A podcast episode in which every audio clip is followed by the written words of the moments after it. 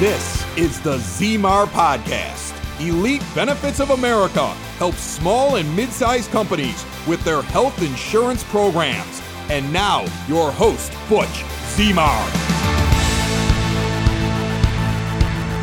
Welcome back to the Zemar podcast. I have um, a guest with me that I think we're going to bring some light to some marketing for a small and mid-sized company. I have uh, Chris Spanier. Chris, welcome to the show.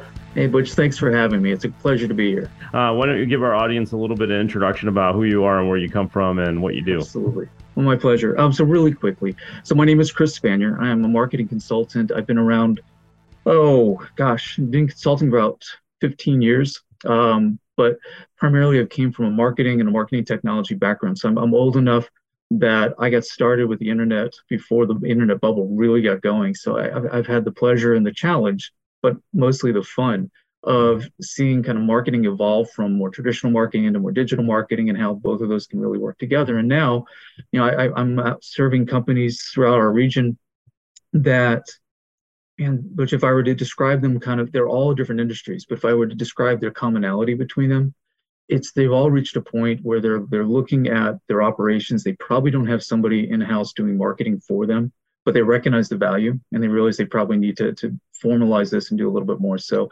it's a traditional CMO kind of role, but but I kind of prefer to use a baseball term and I call us the marketing utility players because we really will come in and we'll help them with everything from hey, I need to do some basic marketing materials to market research to websites to anything in between. So it, it, really feeds my soul because one, it's helping them get smarter, get better, help them to refine their story. But mm-hmm. it's also fascinating because everybody's a little bit different. So it's it's it makes every day different and it makes every day challenging and it just makes for a lot of fun and, and hopefully good results for our clients. Sure, sure, absolutely. And yeah, and you hit a few points that we're going to talk about today, um, yeah. besides all the fun that you've had over the years, right? And so um like a lot of things you had mentioned seem um more traditional and and you even outline in some of the stuff that you had written where there's you know traditional and then digital so is there still a good spot for traditional marketing today? And then uh, uh, have you noticed, is there a bit, been a big change um, with businesses adapting to digital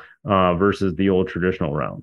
Yeah, those great questions. I absolutely believe there's a role for both. Um, mm-hmm. in some ways, I, I feel it, it's almost we've done ourselves a disservice by calling you know traditional and, and digital because it makes it sound like it's an either or, and I really do think they're, they're complementary. Um, I'll give you an example. One of my clients right now is a pretty good sized metal, um, complex metal fabrication firm. And you know they haven't done a lot of marketing, but they reached a stage in their development um, or their growth that they're servicing clients all over the world. But for them being based here in the Midwest, you know, the question is how do we get our name out there? How do we want to do this? So I, I really have to hand it to their leadership team because when I, I engaged with them about a year ago, you know, we sat down and they said, okay, here's everything we want to do. And it was this huge laundry list. But they had already gone through and been very thoughtful of here's the priority that we think. Now, it was a conversation, so we were able to shape that a little bit better. But what we started on was what I would consider more traditional marketing. So, you know, defining the market, going through and, and really kind of honing story and brand statements and what is it that the value you bring. But then it is absolutely, you know, where does that message live? Everywhere. So as we're right now, we're working on revamping their entire website. It hasn't been touched. You know, it's one of those situations. It's been four, five, six years. So you know, we're starting there. It's going to evolve into a digital marketing campaign that we're going to be able to take to LinkedIn, to Google, to do kind of more awareness for them. But at the same time, you know, we're looking at the PowerPoint decks. And so as their sales team goes out and talks to clients, if a client does their homework, which most of them will, I want everything that's on the website or everything they see on their LinkedIn presence to really coordinate and to facilitate. So I absolutely believe that there's you know a, a place for traditional as well a place for the digital marketing because they have to work together. Um, in this day and age, you got to count on both. Um, so I, I, absolutely think you're going to be everywhere, and, and you want to just make sure that your message works and, and can speak to the brevity of, of digital. So let's let's get in and let's hit them. Let's make our point but that works incredibly well with traditional marketing as well. So if somebody opens an ad, they see a flyer, they look at a, a marketing deck, you know, it's all hitting the same points. So has things changed from verticals, uh, right? So different industry verticals um, uh, could be very specific, and I'm assuming there's some industries that are still old school and mm-hmm. therefore uh, may have to stick with traditional for a while. And sometimes they're old school and the industry doesn't want to move. Our industry's uh, identical to that, where yeah. insurance industry is so old school and the people in the industry don't want it to move. But you operate in in certain I, I, understand you could probably do marketing for a lot of companies but you have certain niches that you like to work with uh, i'm assuming and and so within those niches how is the transition to digital um, and marketing not only just overall as time goes on um, but also since the the world of covid right how have you seen the adaptability and then and then even the changes in those markets have changed um, in the digital marketing space um, since COVID, right? Pre-COVID to now, I'm sure it's drastically changed. Um, in mm-hmm. the you know you know the term digital marketing may not be called digital anymore; it might be called something else as we move forward. But what have you seen in the niches that you work with uh, in the transition? I, I, there's a part of me that still says I think we're in transition. Um, that that transition continues. I, I, do believe the pandemic accelerated certain things. Uh, mm-hmm. So there's a lot more receptiveness to things like you know meeting virtually. Um, you know the sales teams that I support, they are still very focused on relationship, but they've gotten a lot more comfortable with doing this over a screen. Saying, okay, well, eventually we're going to meet in three dimensions, but today it's going to be digital. Um, but what it does is it also, I think, introduces a chance for maybe excuse the term, but maybe intimacy of you know, you, you, you invite somebody into your home and gosh, you know, the dog's barking in the background, or maybe the kid passes behind you in the, the screen. Suddenly, you know, we're, we're real people. We're not necessarily this, this incredibly polished, this view only, here's the corporate view, but it's now, oh my gosh, I'm dealing with a real person, which I think lends itself incredibly well to sales in those situations. Mm-hmm to your point about the different verticals, like like you, you know, I, have got a fair amount of time spent in, in the financial services industry, and before I joined that industry, I'd been with an internet startup. So really talk about whiplash, where you go mm-hmm. from everything's cutting edge and what can we do to get out there faster, quicker, you know, as brief as possible to go to something that is incredibly highly regulated in which you know, has to go through multiple iterations and, and verifications and is this appropriate? You know, there's value to both and, and, and there's frustrations, frankly, with both. What I what I found though consistently is that I think the consumer, whether it's a B2B or it's a B2C, you know, there was a phrase, if you remember back in the old days, it used to be caveat emptor, let the buyer mm-hmm. beware. Mm-hmm. So, you know, you always would go in and you'd be suspicious, like, what is the salesperson trying to sell me? Or what are they, what, what is their angle, right? Mm-hmm. I went to a talk, interestingly enough, in a financial services industry conference, probably six, eight years ago. And even then, they're like, it is completely flipped. It's 180 degrees. Now it is seller beware because buyers are so much more able to find out information online, to look at things like Reddit or to look at Twitter or anywhere that they can go and find out information about this company to say, who is it that I'm working with? So a lot of the message that I take to my clients, again, it goes back to this consistency, right? And you be your genuine self. Everybody has this really interesting story. I've yet to work with a company where I'm like, man, I just don't like you. I don't think you have a good story. I don't think whatever. People, I think, really do want to do, they want to be proud of the work they do, the services they offer. So I think the challenge, whatever the, the, the mechanism is, the vehicle that we're communicating, a lot of it really comes down to being true to that story, being consistent, making it as, as concise as possible so that wherever a consumer encounters it, whether it's you talking to them and pushing something out or whether they're going out and seeking your information, that you want to be out there and you want to be found. So even with some of the more conservative industries, I'm finding an incredible, an increasing willingness and awareness that look, I don't get it, I don't like it, I don't use it. But as a business person, I appreciate that it's there. So help guide me to do what it is that, that we need to be doing. And that seems to be a lot more receptive, especially post COVID, uh, post pandemic. Sure. sure. And so a lot of times I, I think that uh, sometimes it's just baby steps, right? Taking the 1st mm-hmm. step, moving in. But then there's also you jump in fee first or in your case i'm gonna, i'm actually going to quote you and says that you have a healthy fear of heights but you jumped on an airplane yeah. and overcome it so i'm using that as an analogy that sometimes you just mm-hmm. got to jump in but i want you to share your story a little bit about how you jumped on the airplane just to get over your heights too so and, and maybe mm-hmm. that that analogy could actually work with your client base right like just jump on the airplane and let's get it over That's that's uh, thanks for that curveball, Butch. But yeah. that's is a great example. Yeah. Um, so really quick to set it up. Yeah. Um, I have always had a very healthy fear of heights. Mm-hmm. Um, mm-hmm. It's interesting. I'm in an airplane. I'm fine, but put me on a 20 foot, 30 foot ladder, and it's like, okay, the ground it looks very real, and I see the impact.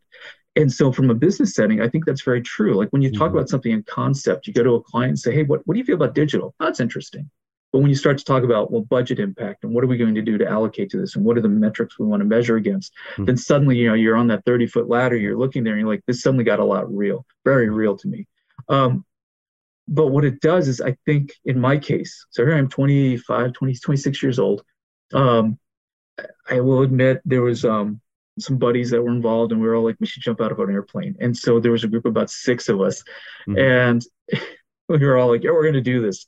Well, one guy actually took it upon himself to find a place that would, would allow you or would let anybody come in do a tandem jump. You mm-hmm. just essentially come in, sign the waiver that you're not going to sue anybody, pay the money, and up in the airplane you go. In fact, the training, training air quotes, uh, was a couple minutes with the person that was going to be your jump instructor, and then they sat mm-hmm. us down and they showed us a video clip from Good Morning America where one of their reporters had jumped out of an airplane. I'm like, I am so not prepared for this, but but again, you lean into it and you're like, but I want to do this. And I yeah. think that's part of the conversation with the clients is to say, okay, where are they at?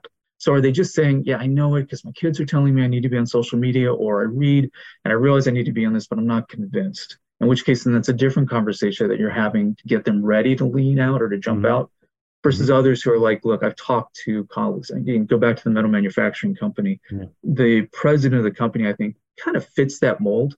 He is not, he, he, he absolutely adapts and, and, and will lean into technology that affects his business. But in terms of like social media and how do I want to do this, it's because peer companies and colleagues of his have seen it work that he's like, all right, I'm willing to trust. Mm-hmm. So the end, end of yeah. my story, just really yeah. quick, it's actually bittersweet. Um, so I did jump, I survived. Yeah. Um, ironically, I at the last minute I decided I was going to splurge and pay the extra 40 or 50 bucks. And one of the other jumpers would put a camera on his helmet and videotape you. So I'm like, I'm never doing this again. So we're going to do that. So I did. Landed. I got the video. They put it to Kenny Loggins' Danger Zone. So it's the cheesiest video you're ever going to see. But it just so happened that my parents were alive at that time. And the place I jumped from was about a half hour, 45 minutes from their house. It was on a Saturday morning. So I, I, I stop over to see them, decide to spend the weekend down visiting them.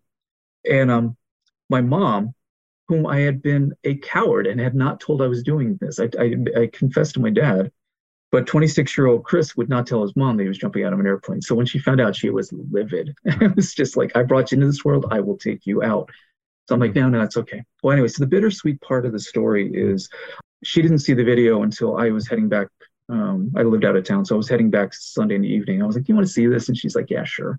So I put it on at the end of it, she looks at me like with this, she's got this look on her face like, I will kill you again if you ever do this again. But she had this huge smile on her face because she knew that I faced a personal fear. Well, as, as things have turned out, my mom actually had an aneurysm a week later. And mm. two weeks after that, she passed away. Man. So my final memory of my mom, as sad as that was, was her seeing me conquer that fear. Mm. So, you know, again, we all live life. We should live life to its fullest. You never know what kind of curveball you're going to be thrown. But I look at that and say, oh my gosh, what a blessing that event was. That that choice to lean into this happened to be. Not only did it allow me to challenge something for myself, mm. but it gave me an incredibly precious memory of a final memory with my mom and something that I've carried with me now, you know, two and a half decades later. So it really is. Whenever I have a chance to share that story with a client or with a friend, I am always saying, don't be stupid. I mean, maybe I was stupid, yeah. but don't be afraid you know try this. Let's let's let's give it a shot. See what happens. Let's get smarter. And um 95% of the time people lean into that like you know what? Okay. So it's really pretty cool. Yeah yeah no it's definitely a great analogy and and businesses do need to to lean into it um and then there's the opposite right? There's that uh, somebody uh, wrote a book. He uh, he quoted that uh, the entrepreneurs uh, there's certain ones that they it's almost like they they skydive, but they're building the plane on the way down. So there's a little yeah. bit more of the opposite too. But uh, um, but obviously you you've got years of experience doing all this, and and and somehow you found the time and and the energy they actually tried to put it inside of a book. And so you have something in the works um, that's coming out in the yeah. next few months. Can you give us some insight on what's to come and what what what can we expect out of this book? Well, thank you. The book is going to be called Sales Fusion. It's actually coming out in about two or three weeks in early October. It'll be available on Amazon. That's my plug. Um, but what I really love about it is it's a co-authored book, meaning that my responsibility was really a chapter. Um, what's neat about the concept, though, and, and I think you, are maybe doing something similar in a couple of months as well, mm-hmm. but it allows a group of individuals, professionals that most of these folks I know, I've met, I've worked with, I think incredibly highly of, and the publisher approached us and said, "Would you contribute a chapter?" Now, the interesting thing is, my the book I'm in is called Sales Fusion, not Marketing Fusion, not Leadership Fusion. Those books were earlier that I, I just I missed the opportunity. But the, the the publishers came and said, you know, one of the, the concepts that we run into is that there tends to be sometimes friction between salespeople and marketing people we would love to include a chapter or two about marketing in this. And so I thought about that. Um, and they approached me. I took the weekend to think about it. And I came back and said, you know what? Yeah, I really love that. Um, I love the idea of offering maybe a practical guide of how we work together. Because frankly, know, when you're a consultant, you go into a situation, you recognize you're there for a finite period of time. So you want to leave, you know, your, your clients better off than when you got there. So, you know, have I made them smarter? Have I made them more sales? Have I made them more effective? Have I have I poured into them? And I looked at this chapter and said, you know, this is an opportunity that you know, I believe the best in most people. And there's very few people that have disappointed me in life. You know, we always can be better. We can always challenge each other. We, we, we do make mistakes. I get all of that. But at the end of the day, I really think we, we see ourselves as highly competent, intelligent people that ultimately want to do good for ourselves, for our families, for our clients, for our companies.